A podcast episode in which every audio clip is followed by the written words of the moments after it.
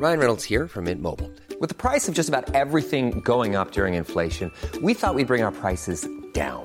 So to help us, we brought in a reverse auctioneer, which is apparently a thing. Mint Mobile unlimited premium wireless. Ready to get 30, 30, bit to get 30, bit to get 20, 20, 20, bit to get 20, 20, bit to get 15, 15, 15, 15 just 15 bucks a month. So, Give it a try at mintmobile.com slash switch. $45 upfront for three months plus taxes and fees. Promo for new customers for limited time. Unlimited more than 40 gigabytes per month. Slows. Full terms at mintmobile.com.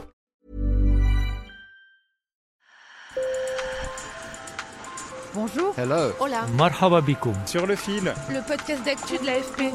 des nouvelles choisies pour vous sur notre fil info. Aujourd'hui, nous partons pour Haïti. Le week-end dernier, un groupe de missionnaires et leurs familles ont été enlevés, en tout 16 Américains et un Canadien. Ce nouveau kidnapping illustre la dégradation de la situation dans le pays. Depuis des mois, Haïti subit la violence des gangs, les enlèvements ont triplé par rapport à 2020 et la population est à bout. Alors pour en parler, j'ai téléphoné à Amélie Baron, la correspondante de l'AFP à Port-au-Prince, la capitale. Elle vit en Haïti depuis 2009. Sur le fil. Tout le monde peut être enlevé. La majeure partie euh, des victimes d'enlèvement aujourd'hui en Haïti, ce sont les Haïtiens. Il y a des personnes donc de la minorité aisée qui sont prises en otage, mais il y a aussi des gens qui vivent sous le seuil de pauvreté. Alors la majorité sont euh, libérés par rançon. Euh, les chiffres sont toujours plus ou moins gardés secrets par les proches et la famille, mais dans certains cas, on parle de dizaines, de centaines de milliers de dollars américains. Et même pour des personnes qui vivent sous le seuil de pauvreté, euh, on leur demande des milliers de dollars américains, des sommes évidemment qu'ils n'ont pas. Dans ces cas-là, certaines personnes malheureusement sont, sont tuées, faute de rançon versée ou faute de rançon suffisante. J'ai demandé à Amélie pourquoi la criminalité s'aggravait dans ce pays pauvre des Caraïbes. Le fait est que la police haïtienne est trop faible. 16 000 policiers, euh, ce qui n'est rien pour un pays de 11 millions d'habitants. Et en réalité, il y a même moins de policiers euh, en effectif dans les rues parce que beaucoup de policiers sont dits en détachement, donc ils sont assurés à la sécurité de personnes euh, politiques, de secteurs privés. Et les policiers donc qui sont dans les rues ne sont pas assez nombreux et ils sont surtout euh, bien moins armés, bien moins équipés que ces gangs qui ont des armes de plus en plus lourdes et, euh, et vraiment un, arsenal face auquel les policiers ne peuvent rien faire. Ils ne font, pour ainsi dire, pas grand-chose. La raison aussi, c'est l'absence de l'État dans certains quartiers.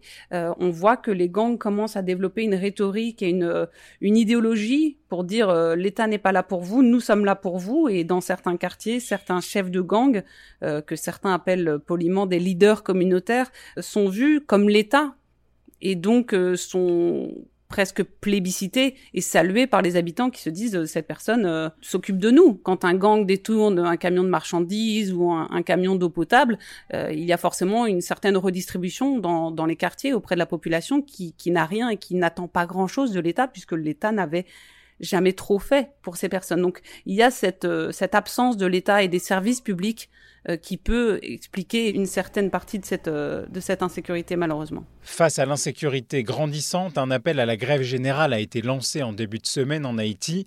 Un appel très suivi lundi dans la capitale Port-au-Prince où les rues étaient quasiment désertes.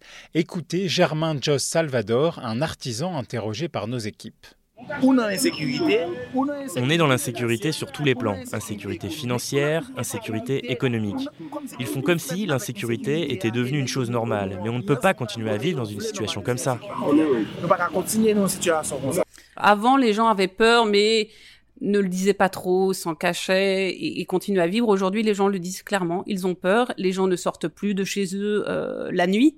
Pour ceux, la minorité chanceuse, on peut dire, qui a un emploi formel, beaucoup font du télétravail, ceux qui le peuvent, et ceux qui vont travailler, ils s'organisent tous les matins, les gens se lèvent, euh, regardent sur les groupes WhatsApp de sécurité, tout le monde a des groupes WhatsApp euh, où les gens s'échangent des informations sur comment est la rue aujourd'hui? Est-ce que je vais sortir, passer par ici? Attention, on observe des, des, gens armés dans ce quartier, dans ce carrefour.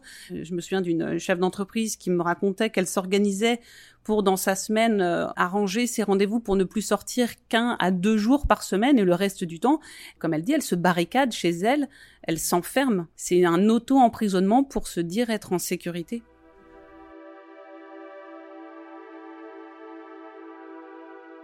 Assassinat du président Jovenel Moïse en juillet, tremblement de terre en août, violence des gangs. J'ai demandé à Amélie Baron si le sort ne s'acharnait pas contre cette île des Caraïbes. Alors, euh, c'est pas un sort qui s'acharne, ça c'est la, rhétorique. Le sort s'acharne ou c'est un pays maudit, c'est quelque chose qui fait bondir les Haïtiens, mais c'est vrai que euh, y a un enchaînement d'événements tragiques. Euh, l'assassinat du président dans sa résidence, dans sa chambre, par un commando armé. Aujourd'hui, ça fait plus de trois mois, on ne sait toujours pas qui sont les commanditaires de cette attaque. Ensuite, le 14 août, il y a eu un terrible séisme dans le sud, un séisme plus puissant que celui de 2010 qui avait ravagé la capitale. Heureusement, on peut dire cette fois-ci, le séisme n'a pas touché une zone très urbanisée comme en 2010, mais quand même, il y a énormément de victimes, plus de 2000 morts. La violence des gangs qui ruine des familles entières. Donc c'est euh, vraiment une, spirale dangereuse et, triste pour une population qui ne demande qu'à vivre décemment. Les attentes des Haïtiens sont très minimes. Vivre décemment en sécurité. Elles ne demandent pas plus. Sur le fil revient demain. Bonne journée.